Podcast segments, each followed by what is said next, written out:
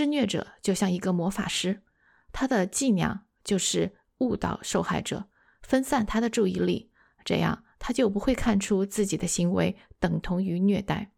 他会找出各种借口，扭曲事实，把对方的视线从自己做的事上引开，让受害者自责，怀疑自己的判断力，变得越来越自卑。欢迎来到变奏曲频道，普遍真理，多样传播。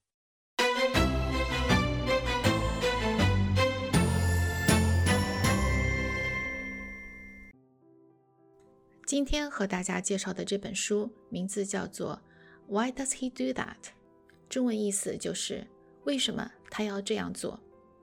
副标题是那些愤怒和掌控型男人的心里到底在想什么。这本书的作者伦迪·班克福特是一名家庭暴力顾问，过去的二十年来，他的工作就是帮助男性施虐者了解他们的内心。哈佛公共卫生学院的暴力预防项目主任对这本书的评价是：这是迄今为止关于男性施虐者的最详实、最有用的书。市面上已经有大量的谈论家庭暴力虐待的书了，和他们不一样的是，这些书主要是从被害者（绝大多数是女性的）角度来看待家庭暴力的问题。然而，伦迪的工作重心是施虐者本人。通过他上千例的案例分析，他让我们对施虐者的内心活动有了前所未有的了解。你有没有听到过这样的话？他有两副面孔，对别人一副，对我又是一副。他不是想故意伤害我的，他就是失控了。所有人都认为他很棒。我不知道我哪里做的不好，总是让他对我大发脾气。他不喝酒的时候人很好，但是他一开始喝酒，我就要当心了。我觉得不管我做什么，他永远都不会满意。我有几次都被他吓到了，可是他从来没有对孩子动过手，他是一个好父亲。他用很肮脏、恶心的字眼来骂我，几小时之后，他又想和我亲近。他让我越来越苦恼，越来越困惑，我都要得抑郁症了。这些话是来自许许多多在亲密关系中遭受虐待的人。根据美国国家伤害预防和控制中心的数据，四分之一的女性遭受亲密伴侣的严重暴力虐待。换句话说，在你认识的女性当中，几乎肯定有人遭受过亲密伴侣的虐待。如果我们再加上情感虐待、财务虐待、心理虐待等等家庭冷暴力，那么这个比例会更高。施虐者就像一个魔法师，他的伎俩就是误导受害者，分散他的注意力，这样他就不会看出自己的行为等同于虐待。他会找出各种借口，扭曲事实，把对方的视线从自己做的事上引开。让受害者自责，怀疑自己的判断力，变得越来越自卑。情感虐待和身体虐待的背后原因，与其说是施虐者愤怒的情绪或者他暴力倾向，不如说是他们的控制欲和极度膨胀的自我。这就是施虐者最不想让你知道的。他会用过去的创伤或者外界因素作为自己失控。发脾气的借口，但实际上，施虐者的问题不在于失去对自己的控制，而在于他们想掌握对他人的控制。退一万步说，就算有些发脾气真的是因为外界突发事情引起的，让毫无防备的他做出过分的反应，但是按照 C.S. 路易斯的话来说。一个人在毫无防备之时所做的事，岂不是最能证明他是什么样的人吗？一个人在未来得及伪装之时暴露的，岂不是他的真正面目吗？地窖里如果有老鼠，你突然闯入时，最有可能碰见它们。但是地窖里有老鼠，不是由突袭造成的，突袭只是让老鼠无法躲藏而已。同样。坏脾气也不是由事件的突发造成的，突发事件只是让我看到了自己的脾气如何坏而已。老鼠一直就在地窖里。换句话说，我们每个人都有自己的老鼠。如果不正视这个现实，那我们就永远没有机会来消灭它们。而施虐者对自己地窖里的老鼠就故意视而不见，总是用其他的借口来为自己开脱。那么，施虐者最常用的借口是哪一些呢？我们来举几个例子。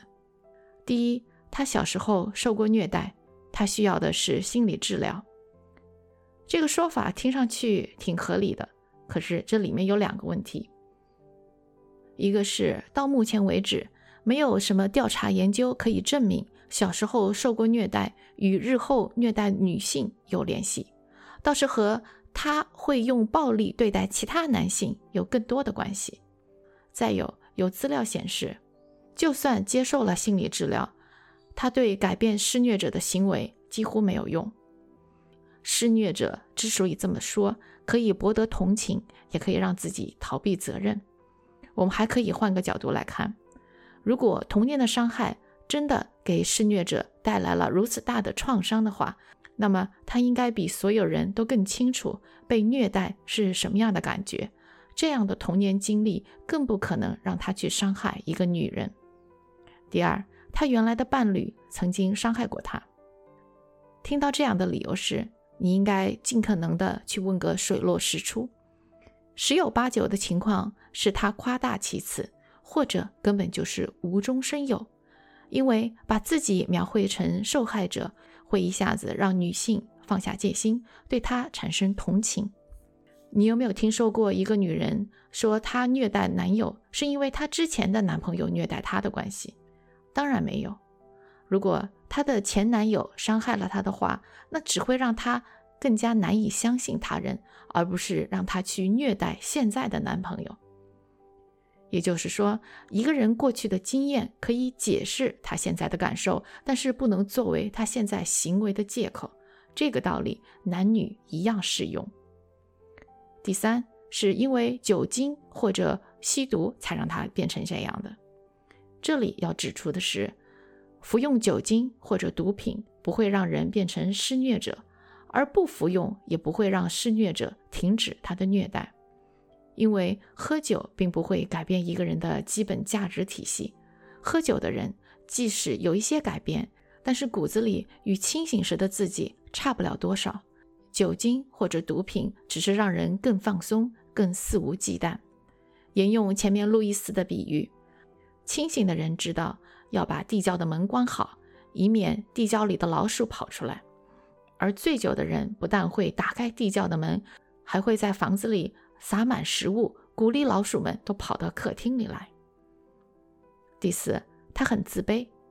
有些受害人会把宝贵的精力都投入到支持他的伴侣身上，帮助他恢复自尊、自信，让他感觉好起来。只是这种举措很少有用。赞扬他，让他感觉好一点，仅仅是暂时的息事宁人。早晚他都会回到原来的那种状态中。施虐者期待着别人放下手头所有的事情去照顾他、迎合他。他受到的正面回应越多，他就会要求越多，而他的需求永远不会满足。相反，他会越来越习惯这样的关注，以后还会变本加厉。你越是想让他感觉好起来，不再自卑，他的情况反而变得越糟。施虐者唯一能够改变的方法就是直视自己的问题，他要为自己的行为完全负责。前面说到，有四分之一的女人遭受亲密伴侣的暴力虐待，那么剩下的这四分之三可以做什么呢？我们需要了解虐待的征兆，这样我们可以更好的保护家人和朋友。而且从这一点上来说，成年的男性也需要了解虐待的征兆，在暴力虐待发生之前，一般都有这样的征兆，比如说施虐者不尊重以前的伴侣，大多数情况下分手总是不愉快的，所以对之前的伴侣有一些不满或者抱怨，这是很正常的。可是当这个男人一直在你面前反复的讲述他之前的伴侣给他带来了多少的痛苦，或者在约会的早期就告诉你太多的细节，特别是当他用一种傲慢、侮辱人格的方式去指责前伴侣的时候，你就要当心了。还有，他不尊重你，或者他过度殷勤，帮你做了许多事儿。虽然看上去都是在帮你，但是总是让你觉得很不舒服。再有就是他喜欢一切都说了算，他也有很强的占有欲，非常的自我中心，滥用毒品或者酒精，强迫和你亲近。再有一点就是他希望你们俩的关系能够迅速发展。现在的男人都很害怕承诺，所以。当女人碰到一个想马上就谈婚论嫁的男人，她可能会感到十分欣慰。可是，如果他还没有花足够的时间了解你，就开始过早的规划未来，你就要当心了，因为这可能是他试图想紧紧抓住你的第一步。这个时候，你要做的是放慢脚步。如果他不尊重你的意愿的话，那么今后可能会更麻烦。其他的征兆还有。他有双重标准，他在公众场合和私人场合对你的态度不一样。他看上去似乎被幼小者吸引。举个例子，如果一个男人追求一个比自己小许多的女性，这也可能是一个红灯。他可能在这种关系里寻求的是掌控感，他想找一个能够敬畏他、仰视他，而不是和他平等相处的伴侣。上面举了十几种例子，那不是说有这些行为的人就肯定是施虐者，许多不是施虐者的男性也可能会或多或少的有这样的行为。可是，如果你正在交往的对象有许多上面提到的行为，那你的心里就要亮起红灯了。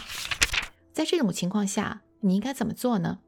第一，尽早。用非常清晰、明确的方式告诉对方有哪些行为和态度是你绝对不能接受的。第二，如果这种行为再次发生的话，你就要暂时停止和他来往，这个时间是要相当长的一段时间。切记不要光说不练，不要一边和他说下次我就要动真格的了，但是同时又继续和他交往。因为这样会让他以为你没有那么当真。如果同样的行为第三次发生了，或者他开始做其他让你很不舒服的行为的话，那是很成问题的。如果这个时候你依然继续容忍，不断的给他机会，以后肯定会后悔的。还有一点要注意的是，当施虐者开始从亲密关系慢慢的转向虐待的时候，他认为在你们俩的关系中。你是那个改变的人，他之所以会有这样的感觉，是因为这样的感觉会给他一个合理的借口，让他为自己开脱。讲到底，虐待是关于掌控，关于权力。也就是说，当一个人正在利用权力的不平等来剥削或者来控制另一个人的时候，虐待就发生了。凡是有权力不平等的地方，比如男女性别之间，或者大人与孩子之间，或者贫富之间，只要有不平等的地方，就会有人会为了自己的目的而去滥用自己的权利。如果出现以下情况，你就可以肯定这是虐待了。当你指出他的行为有问题时，他开始报复你；当你为他设立界限，他却说是你有问题，而不是他。他会有意无意地破坏你对未来的计划，干涉你的自由。他会否认自己的所作所为，为自己的虐待行为找借口，说都是你让他这样做的。他开始动手，或者用其他的方式让你感到害怕。他这种控制你、对你不尊重或者有辱你人格的行为是经常性的。还有就是你已经出现了受虐待的迹象。比如说，感到抑郁、精神不振，为了他的缘故远离自己的家人朋友，对他有点害怕，对自我的评价越来越低，时时刻刻的都在想怎么和他搞好关系，一直在自责。施虐者扭曲了受害者的思想，也扭曲了他的生活。让他把所有的注意力都放在他身上。处在这样一个虐待的关系里，就好像身在漩涡之中，待的时间越长，就越难以脱身。对于受害者来说，摆脱这个漩涡的主要方式是重新定位你的思维，换句话说，要脱毒。如果你不是基督徒的话，你可能最需要的是给自己找到一个支持小组。除此之外，你还可以写日记来记录自己的经历。这样，当你的伴侣又开始对你洗脑时，你就可以回顾以前的记录，再次提醒自己他曾经对你做了什么。如果你是基督徒的话，你应该很清楚怎么做：时时祷告，贴近神，在他的话语里找到方向，找到力量。同时，神也会通过教会为你供应充满智慧的意见，找几个亲密的伙伴做你的支持小组，分享你的苦恼。听取他们的意见，请他们为你祷告。这可能是一个机会，让你更深的去了解神的话语，借着神的话语来观看自己的内心。毕竟，我们自己的地窖里也有许多小老鼠。相信神，他每次都是借着我们意想不到的方式来给我们心里做大扫除的。好了，今天的节目就到这边结束了。如果您有什么意见或建议，也欢迎在节目下方留言。我们下一期再见。